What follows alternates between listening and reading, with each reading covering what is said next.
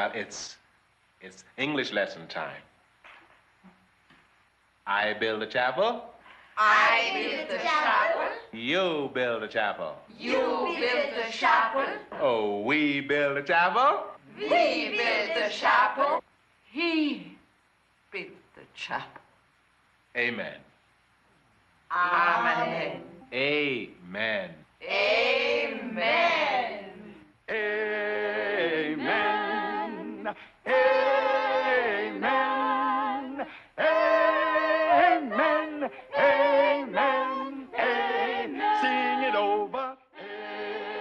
What's up, everybody?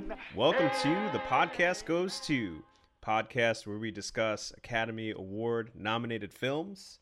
This week, we're talking about Lilies of the Field from 1963. I'm Bob, and here's Matt. What's up, Matt? What's up, Bob? How are you today? All I could do today, Matt, was go, Amen. Amen.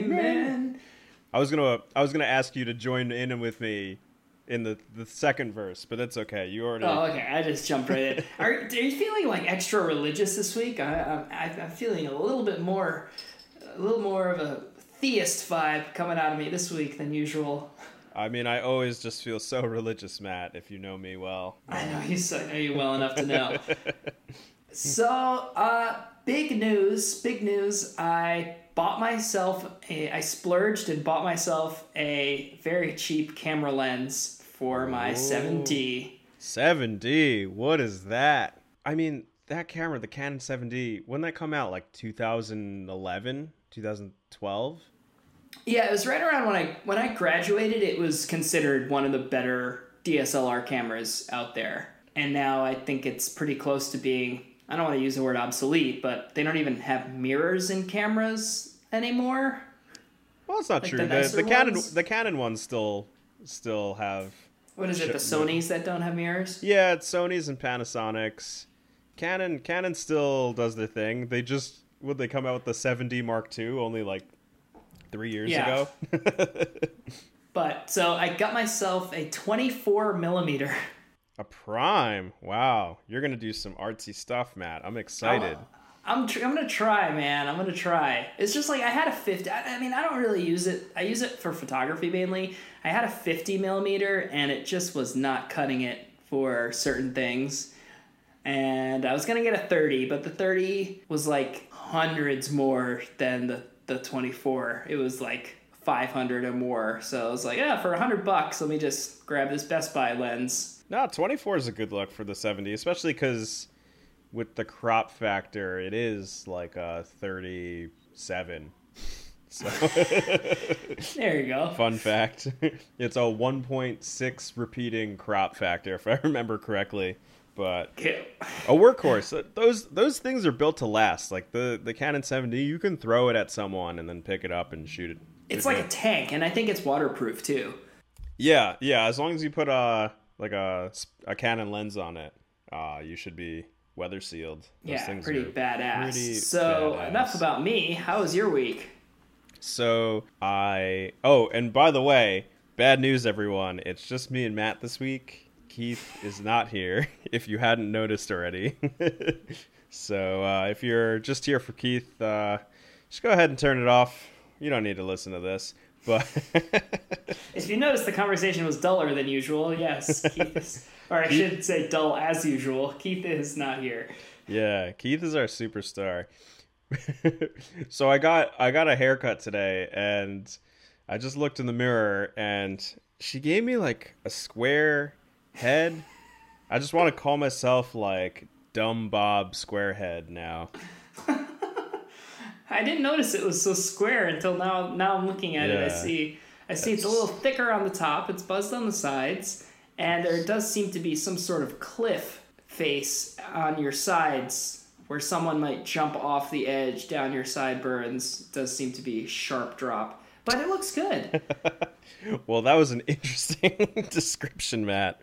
You know what else was interesting, Matt? Lilies of the field.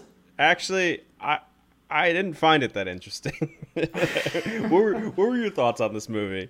Did I find it interesting? No. But was it somewhat enjoyable for me? Yes. And only because of the acting of Sidney Poitier, who I I can't I can't look at Denzel Washington the same now. I feel like Denzel Washington ripped his entire acting style off of this guy. Well, wasn't he like his mentor? I, I, I think it was less of a rip and more of a, you know, influence. It still is really tough for me now to look at a Denzel Washington performance and not see this guy. Also, he's a very eccentric character, just electric to watch on the screen. He emoted very well. He was using his body as a form of language, and he brought an energy to the movie that it otherwise lacked.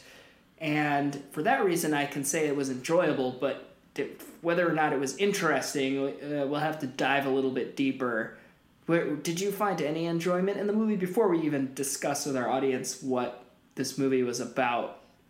No, guess we should maybe I was that. I was thoroughly I was thoroughly bored and uninterested this entire process. Just Okay. real lame movie. hey, this is great. I, I, I think we, I think we disagree with each other a little bit. Well, hot diggity dog. Let's dive in. So This is where the I think this is where the theme song would play if Chlo- if superfan Chloe ever created a theme song for us. yeah, Chloe, get off your behind and make us a damn theme song already. So that reminds me, Chloe did send me something to play for us at, during our first break. So Ooh. Yeah, yeah. I, I so, keep I keep forgetting I shouldn't insult her. She's like our grand sponsor, right? yeah, she has like she has five weeks worth of, of ad space that she needs to cash in on. if I if we were if our podcast was the Republican Party, she'd be like the NRA, right?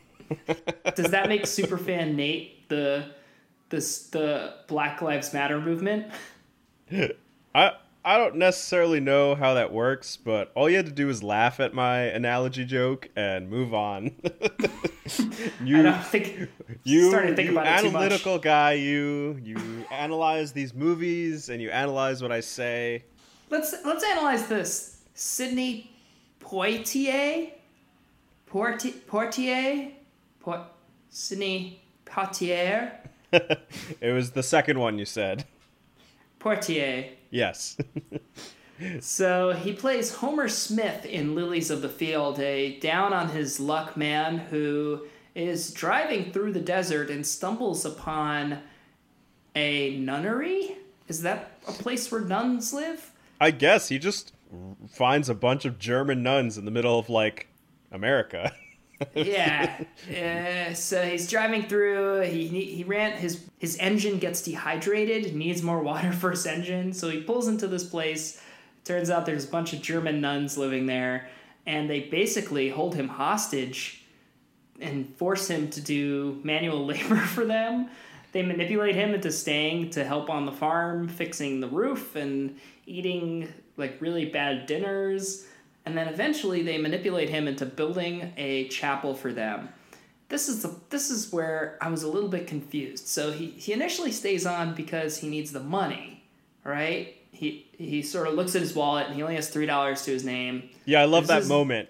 He like they're like, "We need you to fix this roof." And he's like, "I'd do it for hire." Or no, no, before he says that, he he's like, "No, I'm good. I'm just passing through. I just needed the water. Thanks for the water." Drives away and then he opens his wallet as if he doesn't know how much money he has. and he sees three like $3 in there and is like, "Ah, I need this work." and he's like, "I'll do it for hire." And then he never negotiates a rate. The nun never says, "Yes, we'll pay you to do this," and he just assumes. Yeah, and then he does the roofing job and he doesn't get paid. Now, if this were you, or if this were me, I should say, I think that I'd just cut my losses and probably just skate right out of there. Be like, screw you, nun. But for some reason, he he thinks that if he stays and does more work, he's gonna get paid. Yeah, He this just is keeps doing work. this just didn't make any sense to me. She was so mean to him.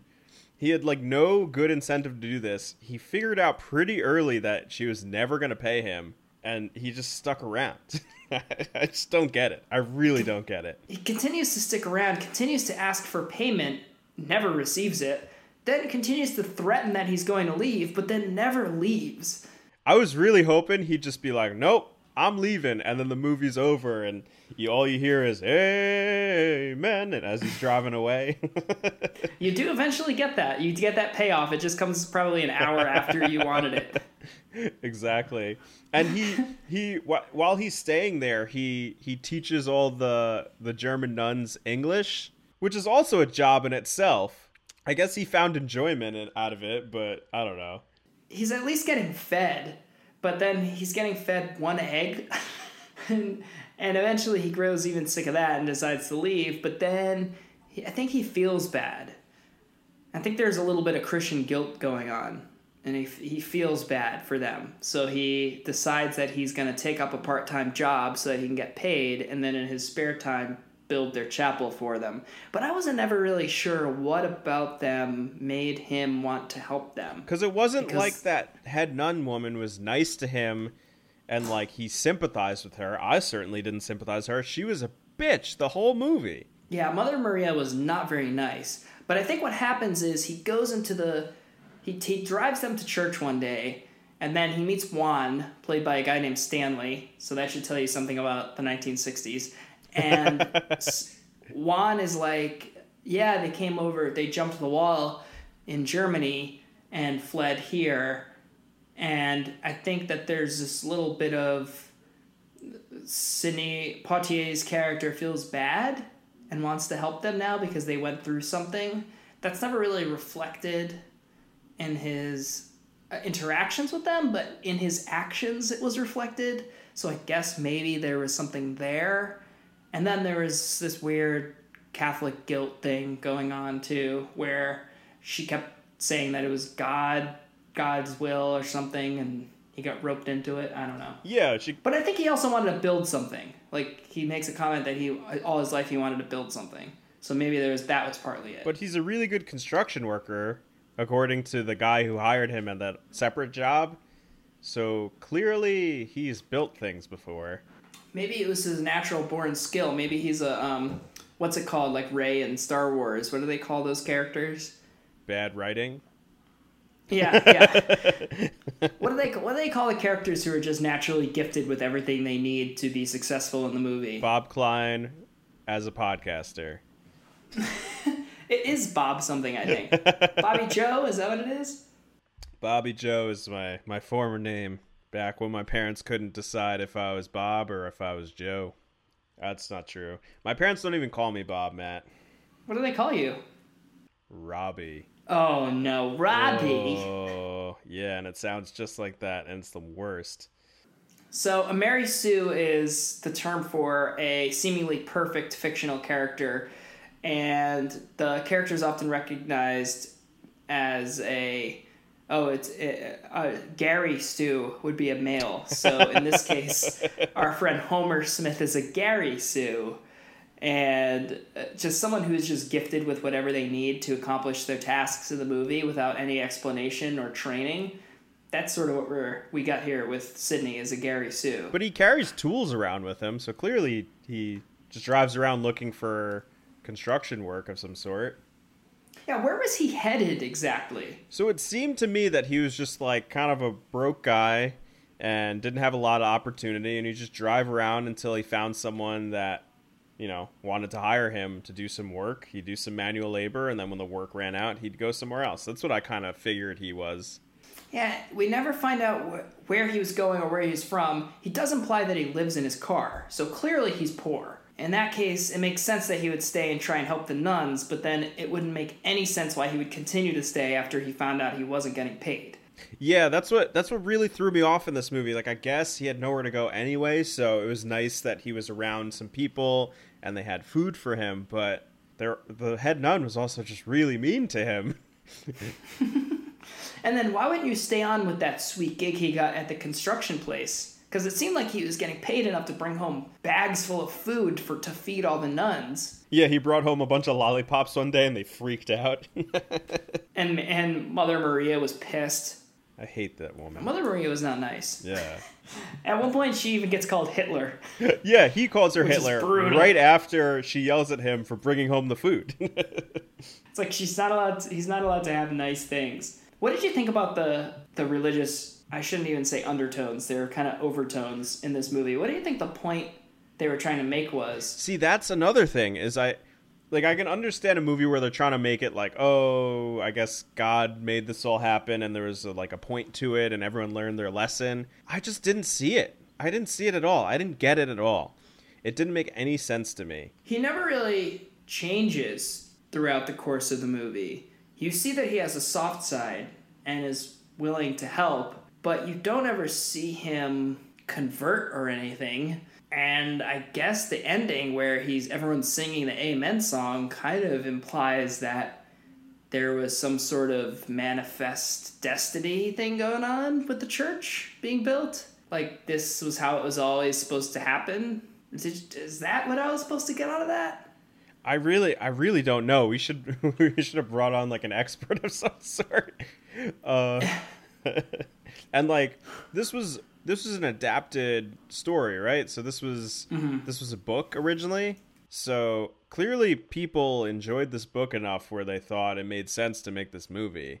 Yeah, so it was a 1962 novel by William Edmund Barrett, and the movie came out in 1963. So it was a bang bang play here, adapting the movie. And the title of the movie, Lilies of the Field, comes from the Matthew 6 27 33, which is a portion of the Sermon on the Mount.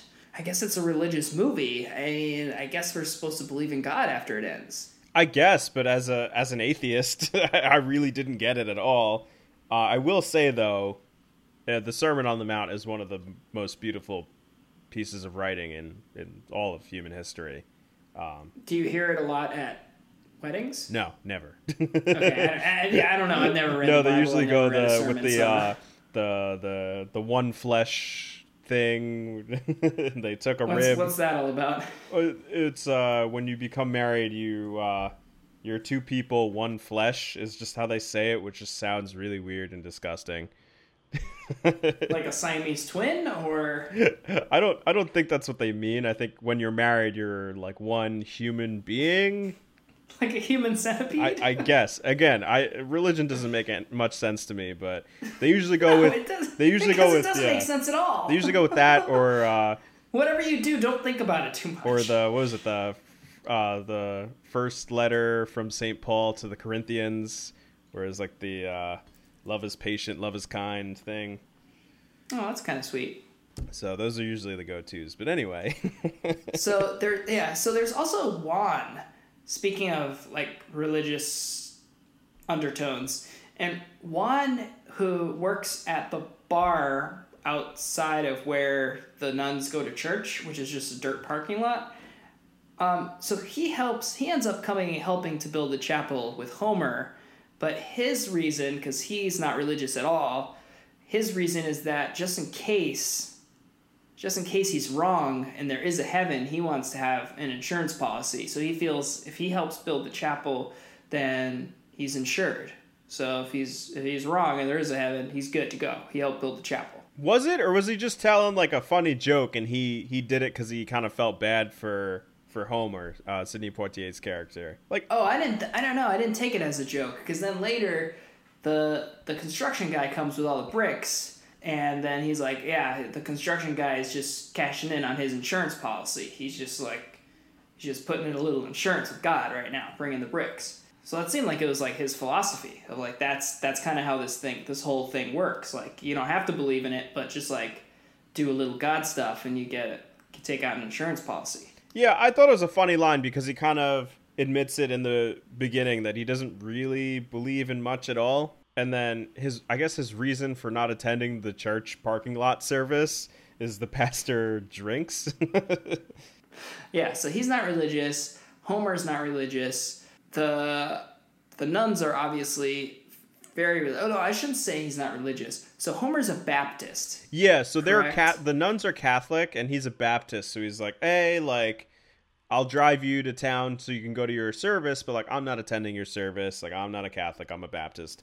Yeah, So he goes to get a good breakfast, and he gets a good breakfast. He goes in Oh there, my God. and he orders like that dude in Phantom Thread.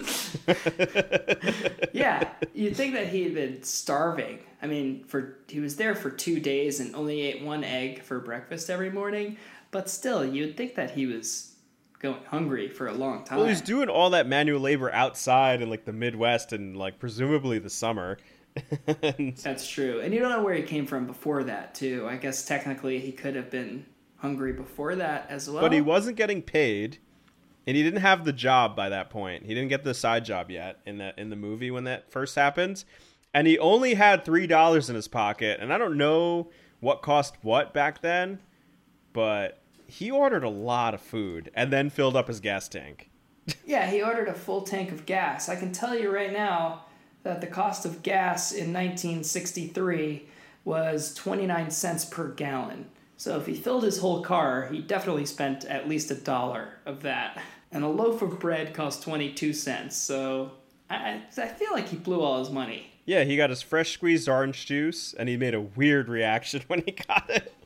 He's like, Oh, he "I want, pissed. I want fresh squeezed," and he's like, "I squeezed this morning," and then he drinks it, and he's like, "Delicious." I was like, "Okay, that's one way of drinking orange juice, I guess." Hey, hey, he wanted it fresh and he got it fresh. I always want it fresh, Matt. Speaking of fresh, Yeah, it's fresh to it's fresh for us to pick a fresh decade.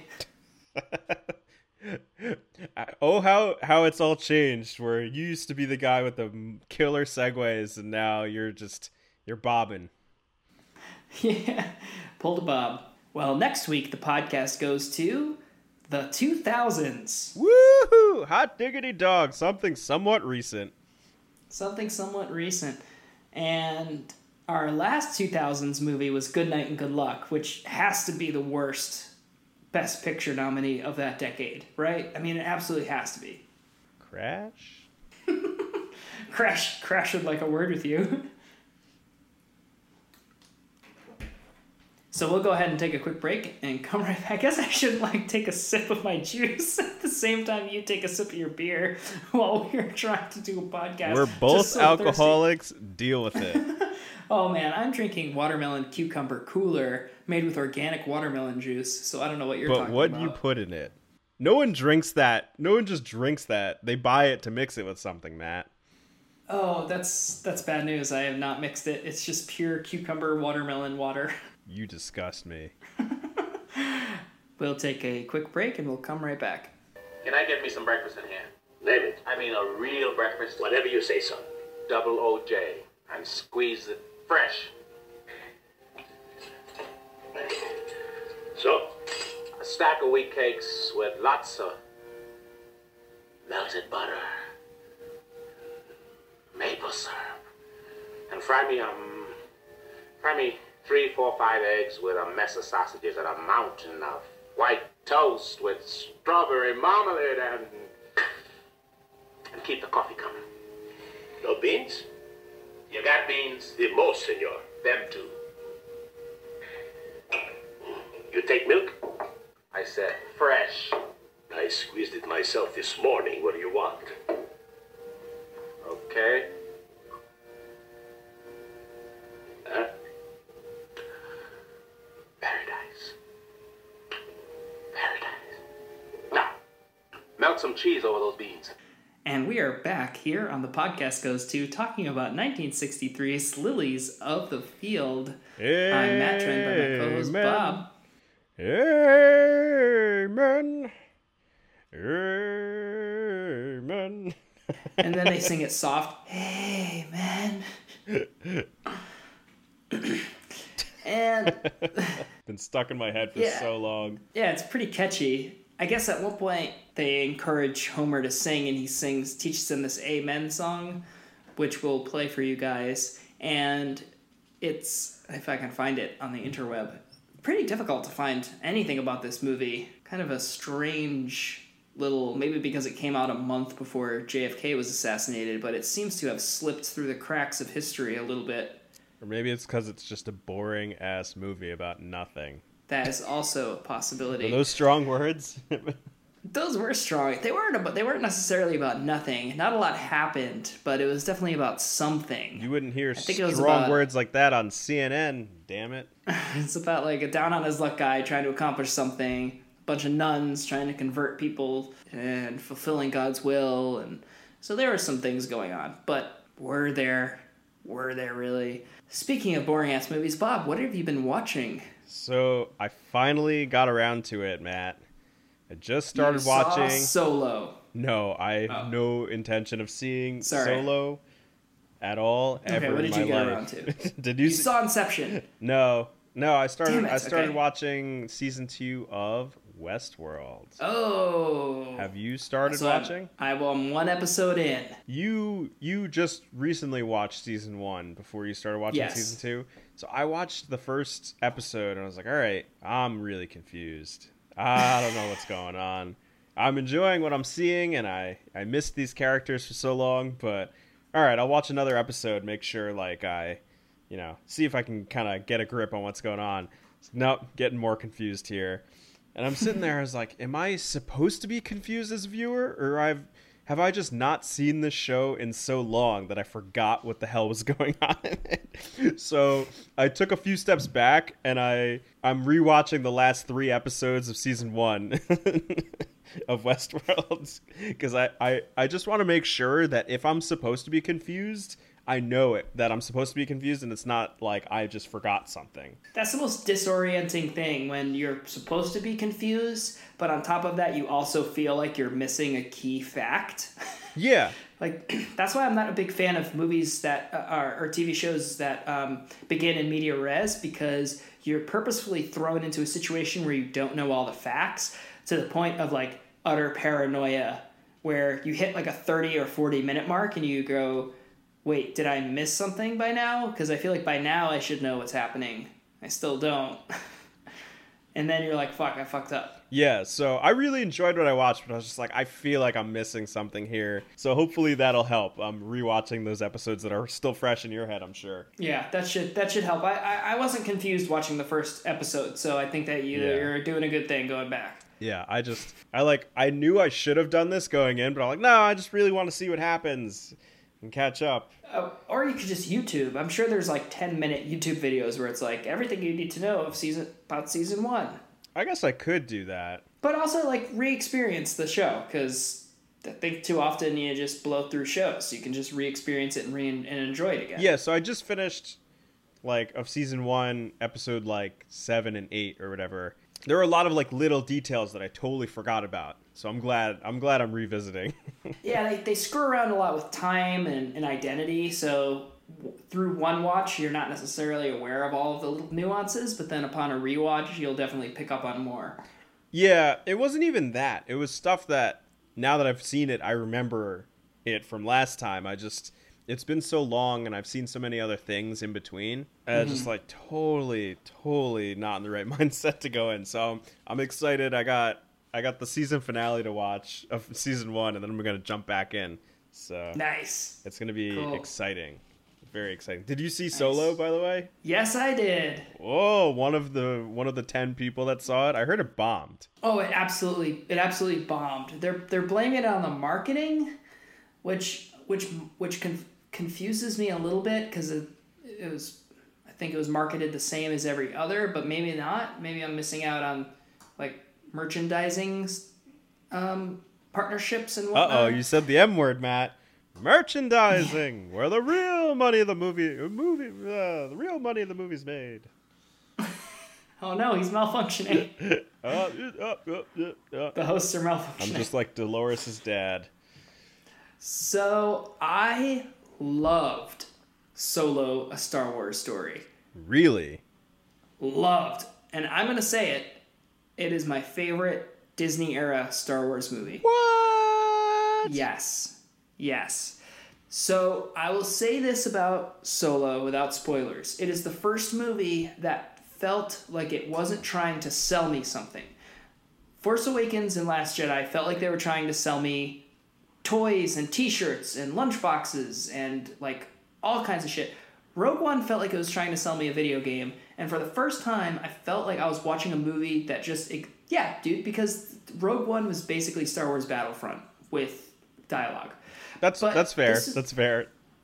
This is the first movie to me. To me, I mean, personally, it's the first movie that felt like they were just trying to make a cool science fiction movie in the Star Wars universe, and it it hit on a lot of different things for me that I felt like all the others didn't. And there's a super cool um, cameo that I was not expecting whatsoever. So. Uh, yeah, I was impressed. Obviously, the, the guy who plays Solo is pretty terrible, but you have to look past that. Well, Star Wars isn't known for having good main characters, so yeah, yeah, like get get over that. I mean, there are though. I mean, that's the thing. That's the other thing. It's like these were interesting supporting characters. Woody Harrelson's character is really good. Emilia Clarke is is excellent. I wish you were still a washing machine. Is that a Brave Little Toaster reference? No, that was uh, Woody Harrelson in uh, uh, Semi Pro. Will Ferrell says it to him. Oh. he trade he trades a washing machine for him, and then he's running like this play, and they're all like really tired and sweaty, and Will Ferrell yells at him, "I wish you were still a washing machine." Semi Pro is that the most underrated Will Ferrell movie? I'm I'm gonna say yes. I love that movie. Everyone wrote it off as like one of the worst Will Ferrell movies. I think it's one of the best. I love that movie. Baby, do you want to love me sexy? Love me sexy. I wonder if um, so. There's uh, there's a new movie out called Action Point, and uh, it was it was filmed in South Africa, and my my boss worked on the movie in South Africa, and they hired a bear. There's a bear in it, and they hired a bear. and So um, there's a bear was out Calif- there that makes more money than me. Son of a yeah. bitch. Oh, for sure. And it was a it was a California bear, so they had to fly the bear to South Africa. And I just wonder if it's the same bear who was in Semi Pro. And fun fact about this bear, I'm, I'm not sure if this is confidential information, but the bear uh, was diabetic and needed to be fed Oreos because it's a diabetic bear. Oreos are the cure to diabetes. Wait, yeah, is that that's wait, that's the opposite, right? You shouldn't eat Oreos if you're diabetic. I mean, there are different types of diabetes. Well, what kind is bear diabetes? Because that's what this bear. I don't know. I don't know anything about Oreo eating bear diabetes. Like, what, what do you want from me, dude? I was like, it's enough to ask me to watch these movies, Matt. I don't like. I don't research random shit. Fair enough. Okay, so Randy Miller was the grizzly bear animal trainer. Oh, we're still Semi-Pro. going. Okay. Yeah, so let's just see if he made his way to. No. Oh, he did train a wild animal for Neon Demon. Didn't you tell me to watch that movie last week? I'm trying to think of what animals in that movie. This guy also trained animals for Jurassic World. Oh, Neon Demon. There's like a cougar in the hotel room. Oh, yep. He does do a lot of cougar training. He did cougar training on To Survive and Jaya, which was a short. Oh, that's tiger training. He was a predator consultant on Jurassic World. It makes me think they actually did put effort into that movie, which is a surprise to hear. Wow, you're just talking down on one of the greatest films of our, our generation. It was it was probably the greatest film to come out the that day. I'll say that. I think it came out on a Wednesday. I it really wanted a quick, film to be snappy released. response of like whatever movie came out that day. Like, nope, this one was better, but I don't have that information on hand, unfortunately. Uh, I'll look that up as soon as I find who, who this bear. This is Usually they have like usually IMDb has like the bear as a credit or the dog as a credit. was it the same bear in The Revenant? That's what I'm trying to find out. Wasn't that bear at the Oscars? There was at one point so. that the Revenant year, there was just a guy in a bear suit that like waved to the camera at some point, and then they made all the bear jokes at, at the Oscars that year. The film that won animated short film that year, Bear Story. Do you watch Bear Story? Yeah, I thought it was not good.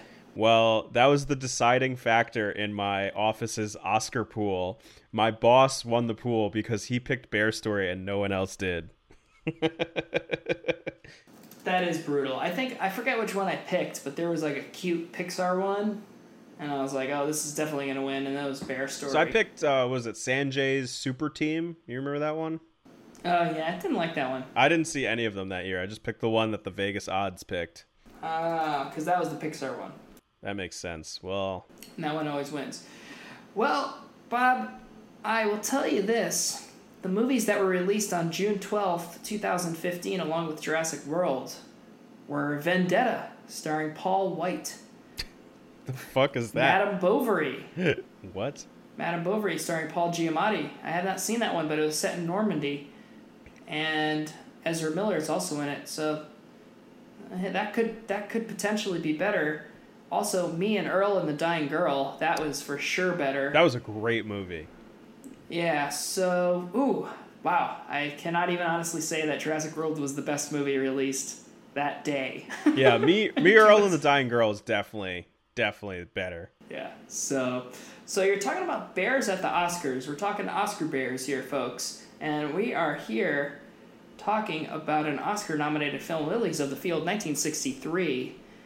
At the 36th Annual Academy Awards, it was nominated for Best Actor, Lead Actor, and Sidney Poitier became the first black man to win the award.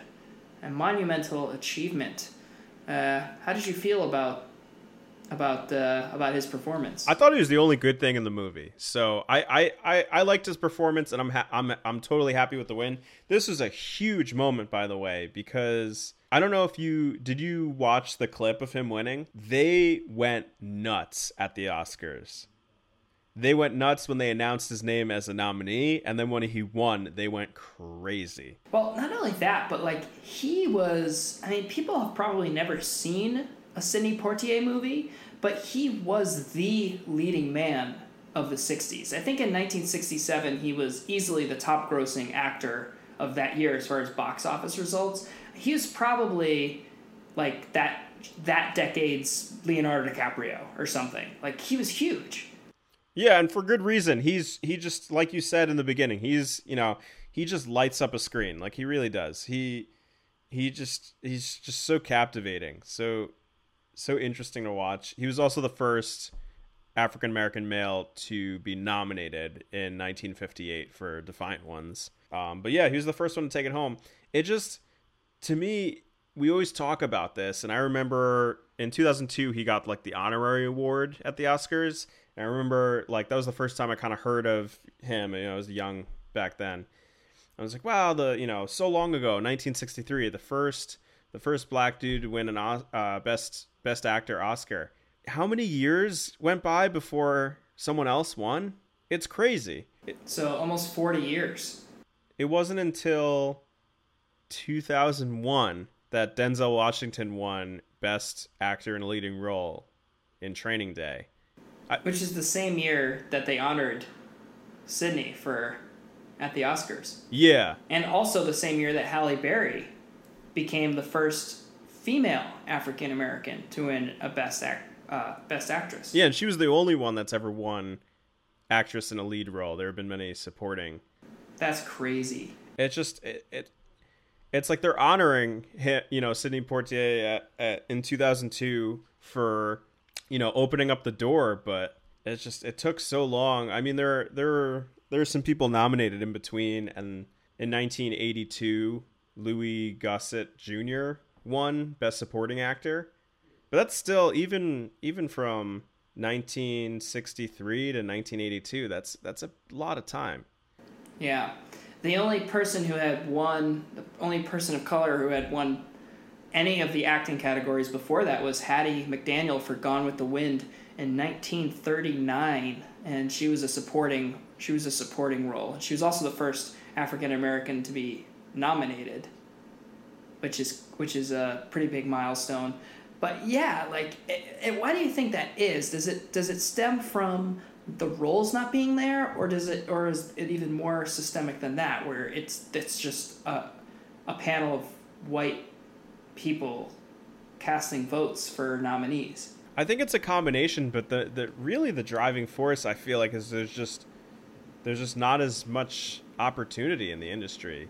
And we're still we're still dealing with that today, and that's been a big debate. What was it, three years ago at the Oscars when there were some questionable nominations that didn't come through? I know in I, I know um, so there hasn't been a uh, leading actress nominee since 2016.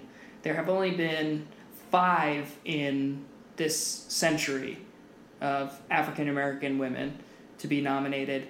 And as far as African American men, there have only been nine. So less than less than one every two years. And only Forest Whitaker, Jamie Foxx, and Denzel Washington have been the three who have who have won. So it's kind of tough because then you get into a scenario where you want like I, I want there to be diversity, but I also don't want the, the pendulum to swing in another direction like what we saw this year where people were just fanatics for female nominees when they weren't necessarily deserving of the nominee. It's it's such a fine line between being diverse and honoring the people who deserve it and and then and then forcing people to into the nomination just to please a you know um, a quota of some sort.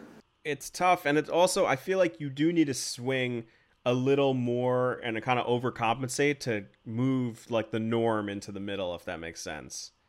Yeah, it does, and I, that's and that's how progress happens, and and I'm, I'm conscious of that, and I know it's not a it's not a utopian society where everyone's just gonna suddenly be perfect and fair, but but it is just it is just frustrating that like our solution to a problem isn't necessarily to get to the root of it and and and stop it from happening. It's to like overcompensate with ridiculous Frances Mc whatever her face speeches at the Oscars. That speech was glorious. Scared the shit out of me. I was, I'm still frightened. And some dude had the balls to steal her Oscar after that speech. Are you kidding me? Oh my god. Do we know for sure it was a guy? yeah, it was a guy. He's dead now. He's not a guy anymore. no, he's alive. Um, fun fact. Yeah. So that's interesting. So it was also at the Academy Awards. It was nominated for Best Picture. Obviously, that's why we're talking about it today. But supporting actress Lilia Skala. So I don't know enough about Lilia Skala to say, but I'm guessing she didn't have a thick German accent. No, she's Austrian. So, all right. So I guess She she played the the head uh, nun woman that I called a bitch earlier. yeah, yeah. I guess So I really hated her, and that's what I was supposed to do.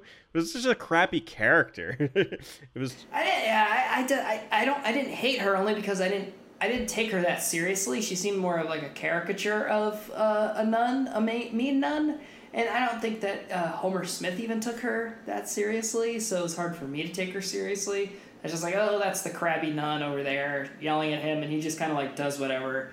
And he gets bullied into building the chapel, but like, I don't know, her, her role didn't really do it for me. yeah, I was I wasn't impressed. And then it also was nominated for uh, adapted screenplay and cinematography, black and white. So interesting that we still have a black and white category It's crazy though because last week we talked about a film from the 1930s that was in color. And now we're in the 1960s and we're watching a black and white film. Yeah. So it, it seems to me that 1966 was the last year that they differentiated between the two. And it was Haskell Wexler who won the final cinematography award for black and white. Do you know who Haskell Wexler is? he sounds awfully familiar, Matt. We just spoke of him several weeks ago. He was a cinematographer noted for working on Bound for Glory, 1976. Oh, ah, He yes. became the last cinematographer to win the Black and White Award. He also shot Days of Heaven, and many believe that he was screwed out of that Oscar. So, just a little fun fact for you there, shooting Who's Afraid of Virginia Woolf. And uh, the award this year went to HUD for Black and White. This movie is shot by James Wong Howe, a Paul Newman feature, and the color went to Cleopatra, which was the 248 minute behemoth that we chose not to watch, or the film gods chose us not to watch, I should say. Yeah, I I'm gonna watch it on my own time just because I have all this time. And I want to You need a lot of free. That might be a two-parter, two-part episode. I'm just gonna quit my job and watch Cleopatra.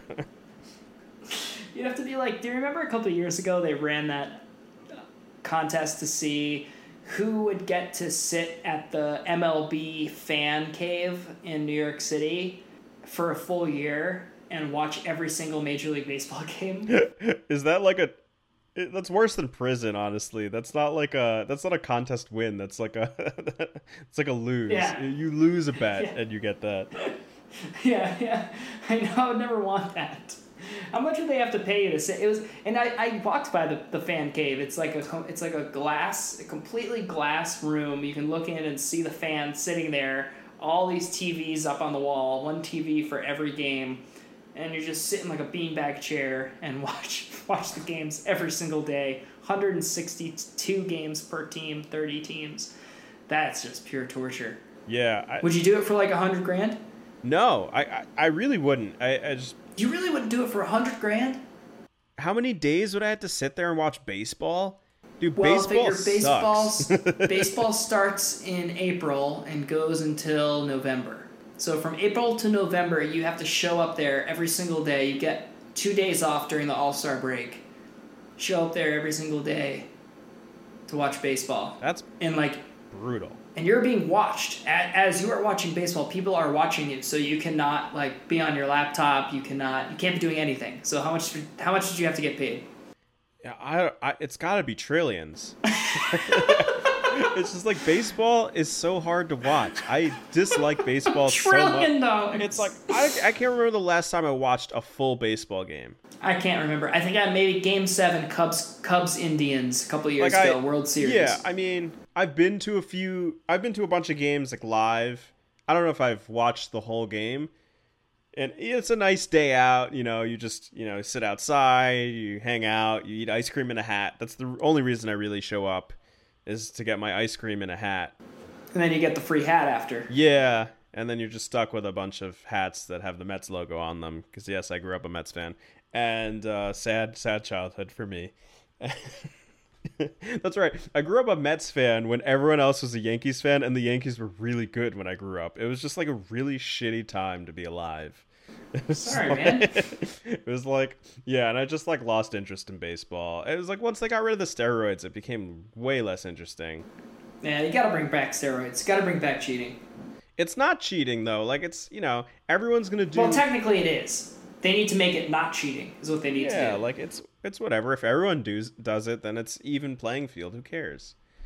It's the same thing. Like you're just you know putting things in your body to make yourself you know better as an athlete. It's the same thing as you know eating protein and whatnot. You know you're just you're trying to do as much as you can to make yourself good. It's yeah, it's like me drinking this watermelon cucumber cooler while I'm, while I'm doing the podcast with you to give myself to make myself better. Nothing about you drinking that watermelon thing is doing anything for anyone, Matt.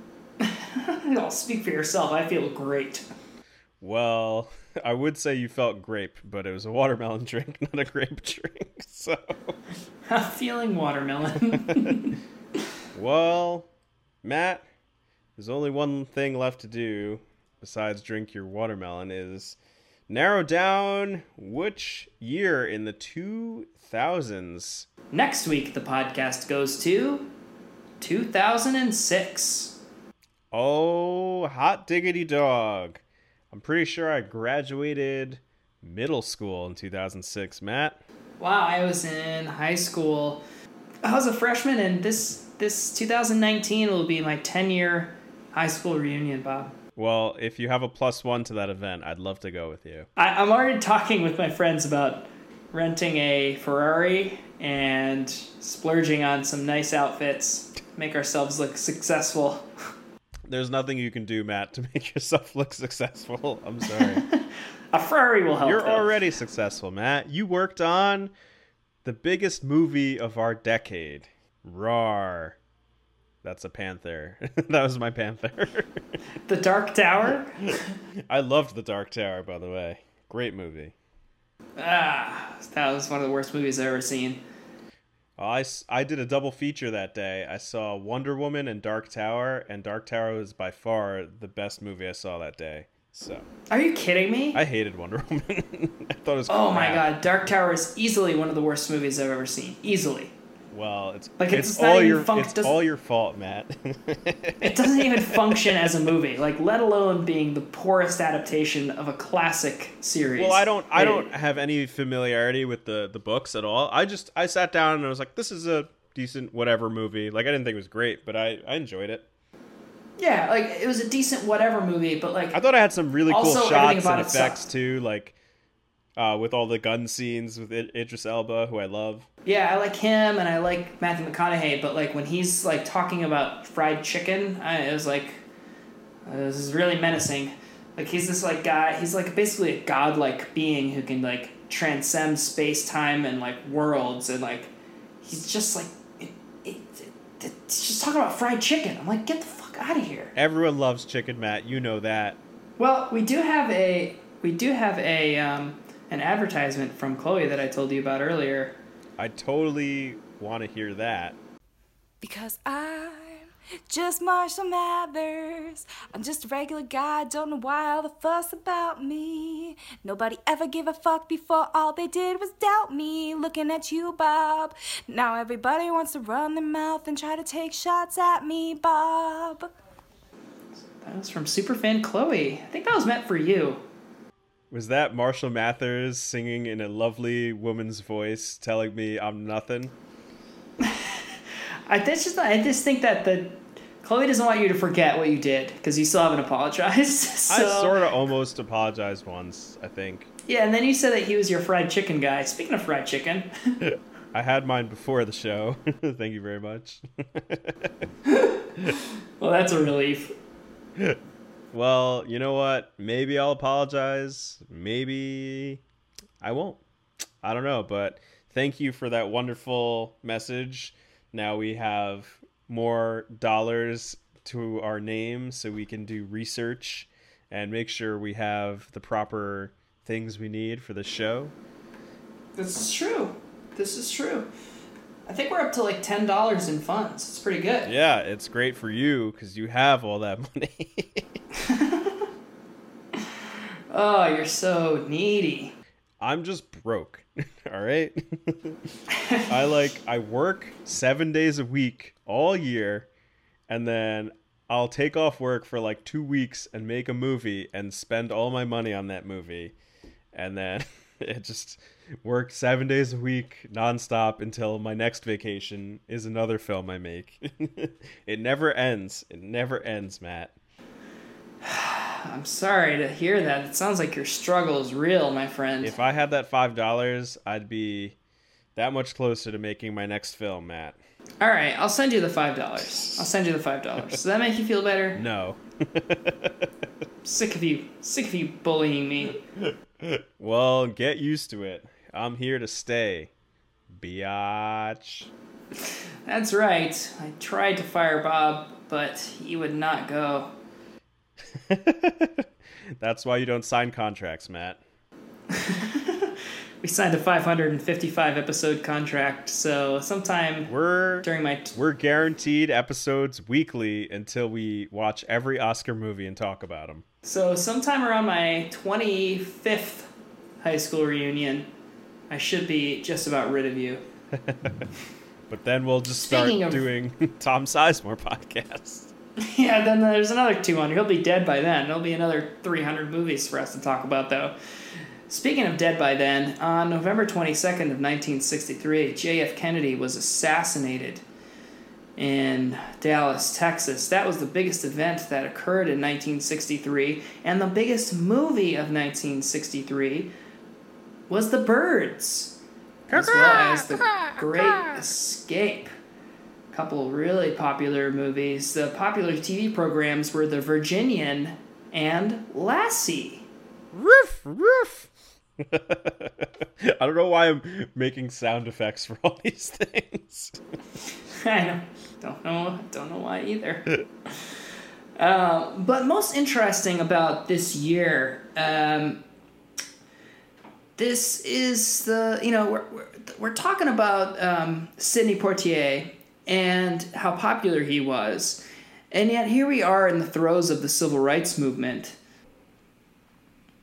Uh, Sorry, I got I got completely distracted.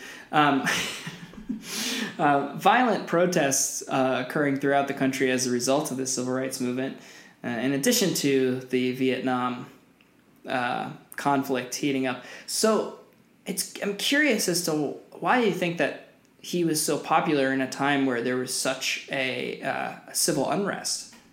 It, yeah, it's it's an interesting time period for that to take place, but I I don't know the answer. I wasn't around back then. I'm a youngin, Matt. Great insight, Bob. Thank you. I like I like to start halfway by like sounding sincere, and then I like to just be stupid the rest. yep. Oh, turns out it's just another joke. yep, that's me. Well, I wonder. I mean, I- I'd have to look at a census. Like, I just wonder how, what percentage of his audience were white and what percentage were African American. Well, I mean, he's he's the only black guy on screen in this movie. It's not like a you know, it's not like a Tyler Perry movie. True, but like. Sidney Poitier in Madea builds a chapel. I'd I'd go to see that. you go see Madea builds a chapel. Amen. Tyler Perry has to be like the most racist person alive. For him to make these movies just exploiting black stereotypes, oh, what a disgusting human being. I'm gonna sit this one out, Matt. You just you just go ahead and say that. That's right. I have absolutely nothing nice to say about you, Tyler Perry. TP. Interesting thoughts on Tyler Perry. Thank you very much, Matt. yeah, happy to happy to be able to share. Any final thoughts on this film, Matt? No, I, I mean I, I get what you're saying about it not being a very interesting film. It definitely had an indie vibe to it. Um, it was uh, minimalistic sets. There was nothing extravagant about the set design. Uh, it, it, it, it followed a very simple plot, but it did have some wonderful acting, and I might not have agreed with whatever message it was trying to deliver, which we, we can't really determine what that message was, whether it was to be to trust in God or to work hard or what the deal was, but um, I didn't necessarily mind it. I, I, I kind of liked it. I I don't know, man. I was just bored and confused. Like, no, What were you confused about? just like his motives. Like why, like that woman was so mean to him, and he just decided to work for free anyway. Then like all of these random Mexicans come out of nowhere and start helping him build the chapel mm-hmm. for who knows why. And then and then like it's over. It's like okay, great. Yeah. There's a chapel now. It's this like tiny little chapel that seats like 10 people. Like mm-hmm. it didn't really accomplish anything. It's like all all that happened is these nuns got some free labor. like I just don't get it. I, I I don't see what was like interesting about this movie or like what the purpose was. Like I'm glad Sidney Poitier got his Oscar. I think it's a huge moment in history, and I really like him on screen, and I think he was incredible in the heat of the night. But I don't know. It's just the movie as a whole. Eh, eh. Yeah, maybe maybe not maybe not exactly the best message that if you just bully people, you'll get free shit out of it. A lot of like hiding behind the name of God as an excuse to be an awful person with Mother Maria. Yeah, and that weird scene where they're cherry picking the Bible verses for like he picks a verse and he's reading in English and she's reading in German and he picks like the chapters and the verses and he's like, "See, it says men should get paid." And then she flips to another one where it's like men work for free and it's like they're like trying to use the Bible against each other for like why he should get paid and why he shouldn't get paid. It's just like what is going on right now? this is horrible. Yeah, kind of weird. And and uh, don't get me started about cherry picking the Bible, but that was the most on the nose um, moment as far as interpretations of religious text and how Mother Maria used them to manipulate people to gain what she wanted. And I was a little bit uncomfortable by that, but the religious subtext aside, uh, his performance was enough to keep me interested the, whole- the whole time, up until about the last 20 minutes or so. And then when he was building the church, then I, I kind of lost interest. Yeah, so it's time to pick our movie for next week, and we do have a good crop to choose from this week. Our nominees for next week's show are The Queen, Little Miss Sunshine, Ooh. Letters from Iwo Jima, Oh. Babel, Ugh. and the winner that year, The Departed. That's that's a good list, except for Babel. That was a giant piece of shit. Next week, the podcast goes to The Departed. That was a close one, Matt. I thought Dodge that bullet. I thought we were gonna have to watch Babel. Uh, I never want to see that movie again. I I love really I love bad? Iñárritu, but that was his, by far his worst movie. Oh man, never never seen that one, so someday we'll have to watch it. But that next week. It is The Departed, a classic Scorsese. I'm a sailor, and I lost my leg. right? Don't they play that song in there? Yeah, Dropkick Murphys, man, Boston locals, Boston natives. Um, So I probably should say this for next week, but I'm gonna say it now. I actually, by pure dumb luck, saw the Dropkick Murphys perform "Shipping Up to Boston" live. okay, So I was at the Jersey Shore Film Festival last mm-hmm. summer, and my buddy came down from Rhode Island. He's never been to Asbury Park where they had the festival, which is like a cool New Jersey Shore area. And I was like, oh, you know, we've seen enough movies. Let's just take a walk. Let me show you the boardwalk. The boardwalk's pretty cool. So we walk away from the festival, and there's a concert going on. There's a bar that has concerts there uh, called the Stone Pony and we walk by and we just hear a band playing and you can see them from the beach. I was like, oh, cool, a band's playing. And then they do shipping up to Boston. I was like, oh, they sound pretty good. And I was like, is that the Dropkick Murphys? Nah, that's not the Dropkick Murphys. And then we walk past the building and it says on the marquee, Dropkick, Dropkick Murphys. Murphys. We were literally out there on the beach for five minutes. Just took a little tiny walk, and we just happened to be there right as they sang that song and ended the concert, and then we walked away. Like it was, it Oh, was that's awesome. Great timing. That's awesome. so funny. That's like- so convenient.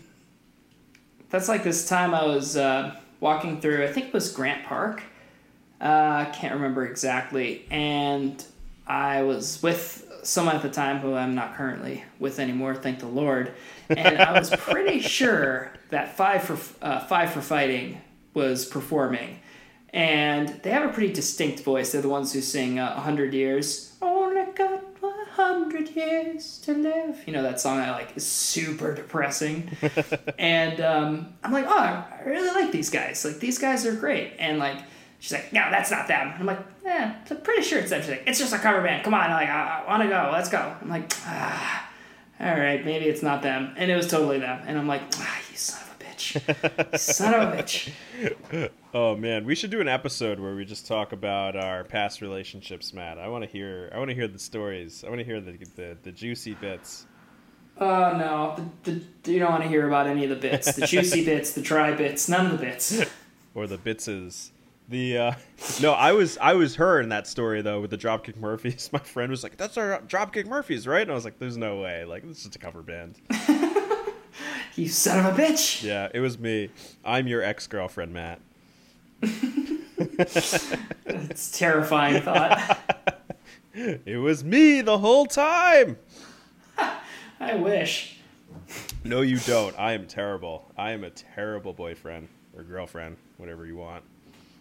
Whatever you want me to be. All right, Bob. Well, maybe we'll dig deeper into that on another episode. But for now, we say good night and good luck. We'll see you next week for the dearly departed. I'm Matt. That's Bob. Uh, good night, and good luck. And we're departing. Goodbye. What the hell was that?